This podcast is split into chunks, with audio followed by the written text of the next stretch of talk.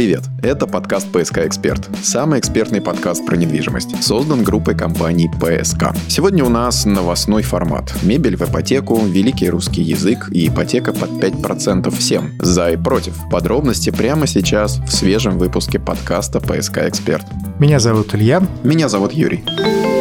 Новость недели. Комитет Госдумы по строительству и ЖКХ выступил с инициативой запуска в России ипотеки для всех граждан Российской Федерации по ставке 5% и без использования бюджетных средств. Письмо с таким предложением было направлено в Минстрой, ЦБ и правительство, чтобы власти внесли эти решения в формате постановления Кабмина или поправок законодательства. Ключевое здесь – без использования бюджетных средств, то есть как бы без доп. финансирования со стороны государства, за счет которого и происходит происходит снижение ставки по так называемой льготной ипотеке и всех ее вариациях. А откуда тогда брать деньги, если ключевая ставка 7,5%, спросите вы меня? Или банки будут работать в минус? Предполагается, что для реализации этой программы ЦБ будет предоставлять кредиты банкам под залог ранее выданных высоконадежных ипотечных портфелей. Залог под 2% годовых. Наценка финансовых организаций будет 2-3%, поэтому конечная ставка для граждан будет не выше 5%. В теории звучит звучит все вроде бы хорошо. Покупателям ипотека под 5% явно интереснее, чем под 8 и более. Но вот банки и финансовые аналитики по поводу этой инициативы напряглись. Прежде всего сам Центробанк. Там так прокомментировали свой скепсис. Субсидии бесплатными не бывают. Выдача большого объема льготных кредитов широким категориям заемщиков неизбежно означает необходимость поддержания более высокой ключевой процентной ставки. Как следствие, меньшая доступность кредитов для остальных заемщиков заемщиков, и граждан, и компаний, и предпринимателей. В любом случае субсидирование процентной ставки, как и прочие формы субсидий, лежит в плоскости бюджетной политики, считают в ЦБ. Ну и финальная мысль. Массовая ипотека по пониженной ставке для всех должна иметь конечный срок действия. И далее нужно переходить к адресным программам, направленным на конкретные категории заемщиков.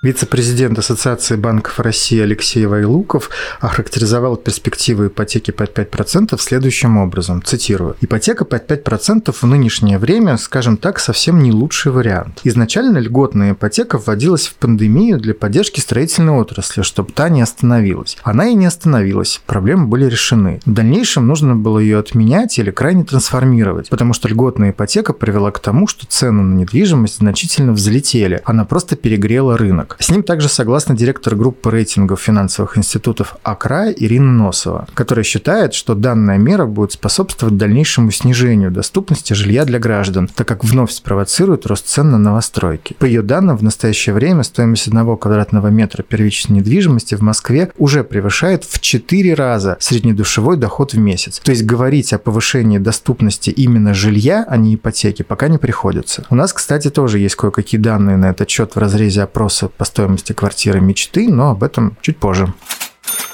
В общем, эксперты рассуждают о перспективах с позиции «Вспомните, что наделала льготная ипотека три года назад. Стоимость квадратного метра за это время действительно выросла. И выросла почти вдвое. Факт. В опасениях этих не учитывается, на мой взгляд, то, что цены сейчас находятся на таком уровне, когда и дорожать недвижимость может лишь естественным образом, по мере роста строительной готовности или под влиянием инфляции и так далее. Грубо говоря, три года назад было куда расти. И много лет ипотека была не дешевых. Следовательно, спрос в условиях такой недешевой ипотеки понемногу подкапливался. Очень много людей купили недвижимость за эти три года. Сейчас, когда нет такого ажиотажа, а есть просто ровный спрос на новую недвижимость, предпосылки к внезапному росту цен как-то не просматриваются. Вы слушаете подкаст о недвижимости «ПСК Эксперт». В прошлом выпуске мы говорили про квартиру мечты с позиции перепланировок и вопросов ремонта. В продолжении этой темы расскажем, сколько, по мнению покупателей, сейчас стоит их квартира квартиры мечты. Итак, средняя стоимость квартиры мечты для жителей России составляет, по-бам, 12 миллионов 900 тысяч рублей. Но, само собой, в разных регионах цены отличаются. Например, жители Москвы называли сумму близкую к 18,5 миллионам, жители Петербурга и области к 12,5 миллионам рублей, жители других городов к 10,5 миллионов рублей. Что интересно, если верить официальной статистике, по среднему доходу жителей в Петербурге и Москве, то и там, и там эти суммы соответствуют сумме доходов за примерно 12-13 лет.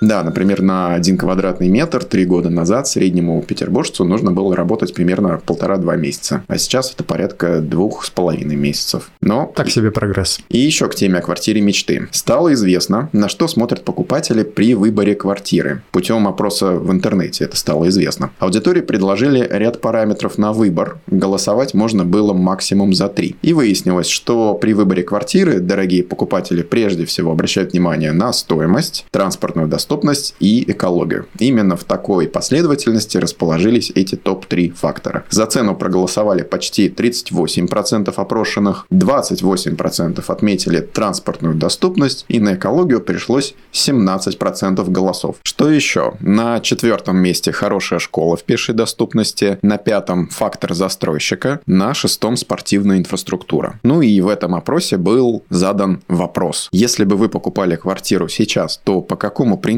выбирали бы локацию? Большинство, почти 45% опрошенных, заявили о необходимости станции метро недалеко от дома. Это прям боль Петербурга. Жить поближе к центру хотели бы почти 18% голосовавших. Поближе к парку 15%, поближе к работе или учебе почти 12%. Наименьшее число голосов набрали ответы поближе к родителям, детям 6,5% голосов и поближе к хорошей школе, спортивной секции для ребенка 5% проголосовавших всего. Что, кстати, на мой взгляд, немного противоречит результатам опроса по факторам, где школа вошла в э, четверку. В общем, получается, что метро основной фактор. Как ни крути, это уже школа, не школа, не важно. Как ни крути. А в идеале, если недалеко метро и рядом парк, и еще и цена не очень высокая, и тогда какой-то жилой комплекс Friends получается от группы компании ПСК. С одной стороны, с другой стороны, речь явно не про Санкт-Петербург, потому что у нас с метро все великолепно.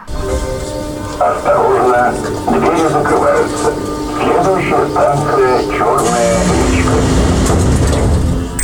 тем больше о нем мечтаем. Давно, кстати, мы не мечтали и не слышали про главу Минстроя Ирика Файзулина. А он, между прочим, обратился к президенту с просьбой поддержать инициативу по включению мебелировки квартир в ипотеку. Министр пояснил, что инициатива необходима для развития лесопромышленного комплекса. Кроме этого, такой подход может помочь снизить цену мебели для потребителей и обеспечить дополнительный спрос граждан на отечественные товары, сидел и подчеркивал министр. Недавно Авито сообщил, кстати, о росте продаж мебели мебели в России в прошлом году аж на 37%. Особенно популярны были кровати, диваны и кресла. Утром деньги, вечером стулья. Или вечером деньги, ночью стулья.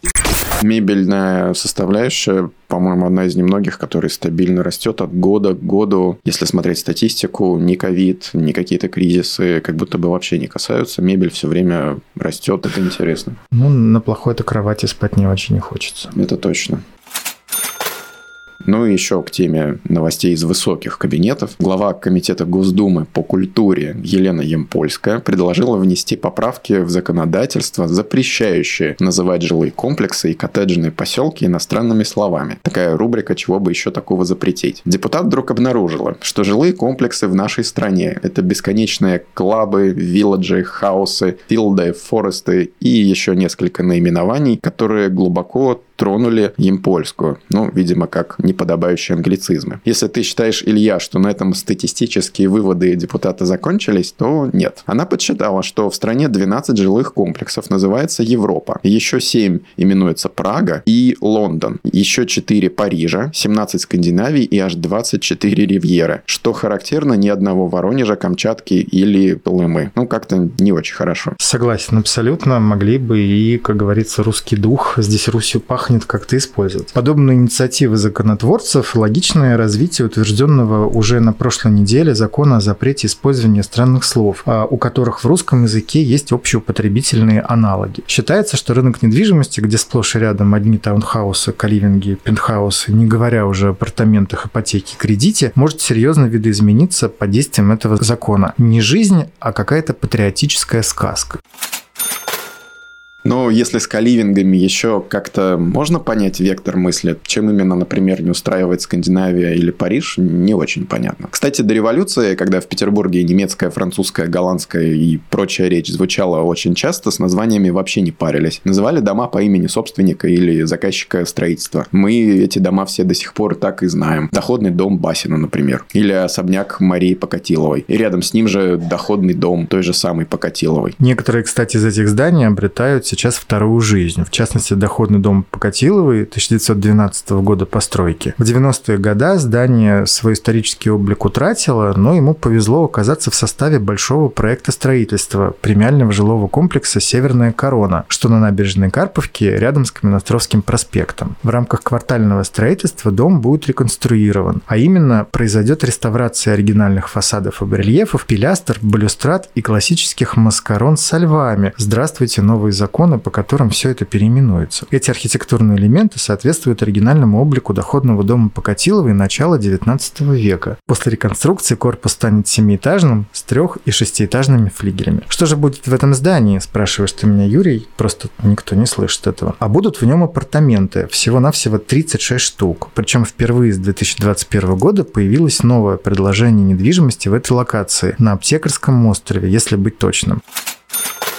А это часть Петроградской стороны, самое что ни на есть. В планировках от одной до четырех комнат с неизменно просторными спальнями, кухнями, столовыми, гостиными и мастер-спальнями. В апартаментах с двумя и более комнатами также предусмотрены дополнительные ванные комнаты. Сколько же это стоит? Стоимость апартаментов в историческом доходном доме, реконструированном, начинается от 15 миллионов 750 тысяч рублей. Или в пересчете на стоимость квадрата от 289 тысяч 800 рублей за один квадратный метр. Само собой, это речь о больших планировках. Для общего понимания, на Петроградской стороне, где сейчас основное сосредоточение премиальной недвижимости в Петербурге, средневзвешенная цена за квадратный метр составляет 440 48 тысяч рублей, ни много ни мало. Кстати говоря, в Петербурге большой дефицит премиальной недвижимости как таковой. Есть такой термин в риэлторской среде – трофейный объект. То есть настолько редкий, настолько неповторимый, что приобретение такого рассматривается покупателями как личный трофей. Собственно, к таковым данное предложение апартаментов в Северной Короне и относится. Это был подкаст «ПСК Эксперт», самый доходный подкаст на рынке недвижимости. Создан при поддержке группы компаний «ПСК». Слушайте нас во Вконтакте и в Яндекс Музыке. Теперь у группы компаний ПСК в Телеграме есть собственный бот, который поможет вам с выбором жилой недвижимости, комфорт, бизнес и премиум класса, апартаментов и коммерческой недвижимости для любых ваших целей. Новострой ПСК Бот. Забронировать квартиру и получить информацию о выгодных способах покупки легко. Хорошей недели. Пока. ПСК «Эксперт» – экспертный подкаст о рынке недвижимости Петербурга.